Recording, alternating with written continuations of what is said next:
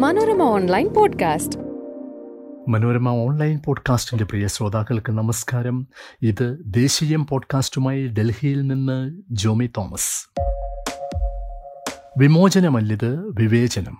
സ്വാതന്ത്ര്യത്തിന്റെ എഴുപത്തിയാറാം വാർഷികവേളയിൽ ഒരു ശതാബ്ദിയുടെ കാര്യം പറഞ്ഞു തുടങ്ങാം. നൂറു വർഷം മുൻപ് ആയിരത്തി തൊള്ളായിരത്തി ഇരുപത്തി മൂന്ന് ഓഗസ്റ്റിൽ ബോംബെ ലെജിസ്ലേറ്റീവ് കൗൺസിലിൽ പാസാക്കിയ ഒരു പ്രമേയത്തിന്റെ ശതാബ്ദി. സർക്കാർ സ്കൂളുകൾ പൊതുകിണറുകൾ ഉൾപ്പെടെയുള്ള പൊതുസ്ഥലങ്ങൾ പൊതുപണം ഉപയോഗിച്ച് നിർമ്മിച്ച ധർമ്മശാലകൾ കോടതികൾ ഡിസ്പെൻസറികൾ തുടങ്ങിയവ ജാതി പരിഗണനയില്ലാതെ എല്ലാവർക്കും കയറാവുന്ന ഇടങ്ങളാക്കണമെന്നതാണ് സാമൂഹിക പരിഷ്കർത്താവ് സീതാറാം കേശവ് ബോലെ കൊണ്ടുവന്ന ആ പ്രമേയത്തിൽ പറഞ്ഞത്.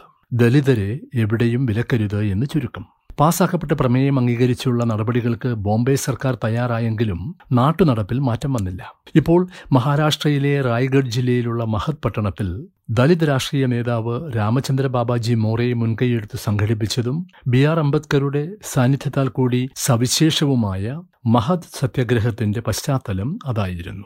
അതിന്റെ രണ്ടാം ദിവസമാണ്. അതായത് ആയിരത്തി തൊള്ളായിരത്തി ഇരുപത്തിയേഴ് മാർച്ച് ഇരുപതിന് സമീപത്തെ ചാവതാർ ടാങ്കിൽ നിന്ന് അംബേദ്കർ കൈക്കുമ്പിളിൽ വെള്ളമെടുത്ത് കുടിച്ചത്.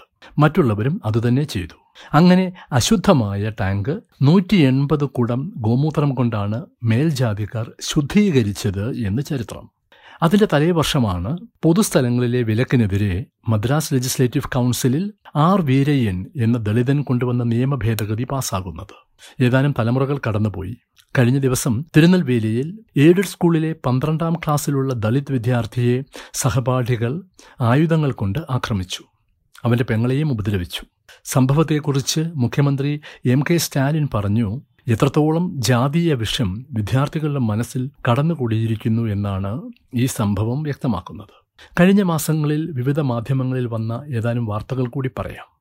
ജൂലൈ ഇരുപത്തിനാല് മധ്യപ്രദേശിലെ ശിവപുരിയിൽ പഹാഡി ഗ്രാമത്തിലെ ദലിത് വനിതയായ സർപഞ്ചിനെ മൂന്ന് പുരുഷന്മാർ ചെരുപ്പുകൊണ്ട് അടിച്ചു. ജൂലൈ പതിമൂന്ന് ഗുജറാത്തിലെ സുരേന്ദ്രനഗർ ജില്ലയിൽ സമസ്തിയാല ഗ്രാമത്തിൽ പതിനഞ്ച് ഇരുപത് മേൽജാതിക്കാർ ചേർന്ന് രണ്ട് ദലിതരെ അടിച്ചു കൊന്നു ജൂലൈ പത്ത് യു പിയിലെ സോനാബാദ് ജില്ലയിൽ വൈദ്യുതി വകുപ്പിലെ ഉദ്യോഗസ്ഥന്റെ ഷൂസ് ദലിതനെ കൊണ്ട് നക്കിച്ചു. ജൂൺ ഇരുപത്തിരണ്ട്. തമിഴ്നാട്ടിലെ വങ്കൈവയലിൽ ദലിതർ ഉപയോഗിക്കുന്ന ടാങ്കിലെ വെള്ളത്തിൽ മലം കലർത്തിയതിനെക്കുറിച്ച് അന്വേഷിക്കാൻ ഹൈക്കോടതി കമ്മീഷനെ നിയോഗിച്ചു. ജൂൺ പത്തൊൻപത് യു പിയിലെ ഈറ്റ ജില്ലയിൽ ദലിത് യുവാവിന്റെ സ്വകാര്യ ഭാഗം മേൽജാതിക്കാർ വെട്ടിമുറിച്ചു. തന്റെ കൃഷിയിടത്തിലെ ബബൂൽ വൃക്ഷം വെട്ടുന്നത് ചോദ്യം ചെയ്തതായിരുന്നു കാരണം. ജൂൺ ഏഴ് ഗുജറാത്തിലെ കാക്കോഷി ഗ്രാമത്തിൽ കിരിത് വങ്കർ എന്ന ദളിതന്റെ വിരൽ മേൽജാതിക്കാർ വാളുകൊണ്ട് മുറിച്ചു മാറ്റി. അക്രമികൾ ക്രിക്കറ്റ് കളിക്കുമ്പോൾ കിരിത്തിന്റെ മകൻ ബോൾ എടുത്തു എടുത്തുവത്രേ. ജൂൺ ഏഴ് മധ്യപ്രദേശിലെ ഛത്തർപൂരിൽ ദളിത് യുവാവിന്റെ വിവാഹഘോഷയാത്രയെ മേൽജാതിക്കാർ ആക്രമിച്ചു. വരൻ കുതിരപ്പുറത്ത് യാത്ര ചെയ്തു എന്നതായിരുന്നു പ്രകോപനം. ജൂൺ രണ്ട് ഗുജറാത്തിലെ ബനസ്കന്ത ജില്ലയിൽ ജിഗാർ ഷഖാലിയ എന്ന ദലിത് യുവാവിനെ മേൽജാതിക്കാർ ആക്രമിച്ചു പരിക്കേൽപ്പിച്ചു. ജിഗാർ മേൽത്തരം വസ്ത്രം ധരിച്ചതും സൺഗ്ലാസ് വച്ചതുമായിരുന്നു കാരണം.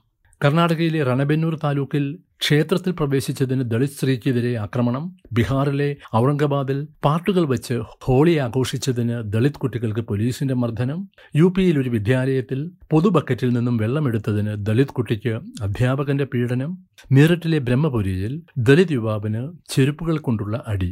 എടുത്തു പറയാനാണെങ്കിൽ ദളിത് പീഡനങ്ങളുടെ പട്ടികയ്ക്കും വിശദാംശങ്ങൾക്കും ഏറെ സമയം വേണ്ടിവരും. എല്ലാവർക്കും തുല്യത ഉറപ്പ് നൽകുന്ന പതിനാലാം വകുപ്പ് മുതൽ ഇങ്ങോട്ട് ദലിതർക്കെതിരെയുള്ള പീഡനവും വിവേചനവും തടയുന്നതിന് പത്ത് വകുപ്പുകളെങ്കിലും നമ്മുടെ ഭരണഘടനയിലുണ്ട്. അവയുടെ പ്രയോഗത്തിനായി നിയമങ്ങളുമുണ്ട്. രാജ്യത്ത് പാർലമെന്റ് വളപ്പുൾപ്പെടെ പലയിടത്തും കയ്യിൽ ഭരണഘടനയുമായി നിൽക്കുന്ന അംബേദ്കർ പ്രതിമ പല ഓർമ്മപ്പെടുത്തലുകൾ നൽകുന്നു. ദലിതരും മനുഷ്യരാണ് എന്ന് അംഗീകരിക്കാൻ മനസ്സില്ലാത്തവർ ധാരാളമുണ്ടെന്നതിന് ഉന്നത ജുഡീഷ്യറിയിലും സർക്കാരിലെ ഉയർന്ന പദവികളിലുമുള്ള പരിമിത പ്രാതിനിധ്യം ഉന്നത വിദ്യാഭ്യാസ സ്ഥാപനങ്ങളിലെ സാഹചര്യങ്ങൾ തുടങ്ങിയവയും തെളിവാണ്. ഉന്നത പഠന കേന്ദ്രങ്ങളിൽ ദളിത് ഗോത്രവർഗ വിദ്യാർത്ഥികൾ നേരിടുന്ന വേർതിരിവ് പഠിച്ച തൊറാട്ട് സമിതി പറഞ്ഞത് വിലയിരുത്തലുകളിൽ നേരിട്ടോ അല്ലാതെയോ എഴുപത്തിയേഴ് ശതമാനം വിദ്യാർത്ഥികളോടും ജാതി ചോദിക്കുന്നു എന്നാണ്. തിരഞ്ഞെടുപ്പ് രാഷ്ട്രീയത്തിൽ വല്ലപ്പോഴുമല്ലാതെ ദളിത് നേതാക്കൾ ശബ്ദമേ അല്ല. അവരിൽ പലരും എത്രയോ വേഗം ഒത്തുതീർപ്പുകളുടെ കെണിയിലേക്ക് വീഴുന്നു എന്നതിന് മായാവതി തന്നെ നല്ല ഉദാഹരണം. രാംവിലാസ് പസ്വാന്റെ മകൻ ചിരാഗും ആ ഗണത്തിൽ തന്നെ. ഒറ്റപ്പെട്ട വീരപ്രവർത്തികൾക്ക് പരിമിതിയുണ്ട് എന്ന് ചന്ദ്രശേഖർ ആസാദിന്റെ പരിശ്രമങ്ങൾ വ്യക്തമാക്കുന്നു. ബോംബെയിൽ ഒരു നൂറ്റാണ്ട് മുൻപ് പ്രമേയം അവതരിപ്പിച്ച എസ് കെ ബോലെ പല ചുവടുകൾക്കൊടുവിൽ എത്തി നിന്നത് ഹിന്ദു മഹാസഭയിലാണ്. ദേശീയ മുഖ്യധാര എടുത്താൽ കോൺഗ്രസിന്റെയും സി പി ഐയുടെയും നിലവിലെ അധ്യക്ഷർ ദളിതരാണ്. ദളിത് ബോധ്യങ്ങളോടെയുള്ള അവരുടെ സമീപനങ്ങൾക്ക് വിലക്കുകൾ ഉണ്ടാവുക സ്വാഭാവികം. താനൊരു ദളിത് നേതാവല്ലെന്ന് മല്ലികാർജുൻ ഖർഗെ പറഞ്ഞതിൽ അതും വ്യക്തമാണ്. ദളിത് പ്രതീക്ഷകളെ ദേശീയ അജണ്ടയാക്കാൻ കെൽപ്പുള്ള രാഷ്ട്രീയ ബലം എവിടെയും ദൃശ്യമല്ല. ചെറിയ മുന്നേറ്റങ്ങൾ പോലും അതിവേഗത്തിൽ ചെറുക്കപ്പെടുകയും വിവിധ കല്ലുകളിൽ പെടുത്തി ഭരണകൂടങ്ങളാൽ ഉൾപ്പെടെ ഒതുക്കപ്പെടുകയും ചെയ്യുന്നു. പുറം ജാതികളെയും അയിത്തവിധേയരെയും ദളിത് എന്ന് വിളിച്ചത് എല്ലാവരും തുല്യ അവകാശങ്ങളുള്ളവരെന്ന ബോധ്യത്തോടെ ജീവിച്ച ജ്യോതിബ ഫുലെയാണ് വേർപെട്ടത് എന്നാണ് വാക്കിന്റെ അർത്ഥങ്ങളിലൊന്ന്. സ്വതന്ത്ര ഇന്ത്യയുടെ പല തലങ്ങളിലും ദളിതർ വേർപെട്ടു തന്നെ ജീവിക്കുന്നു. രണ്ടാം തരമായി. സ്വാതന്ത്ര്യം ദളിതരുടേത് കൂടിയാണ്.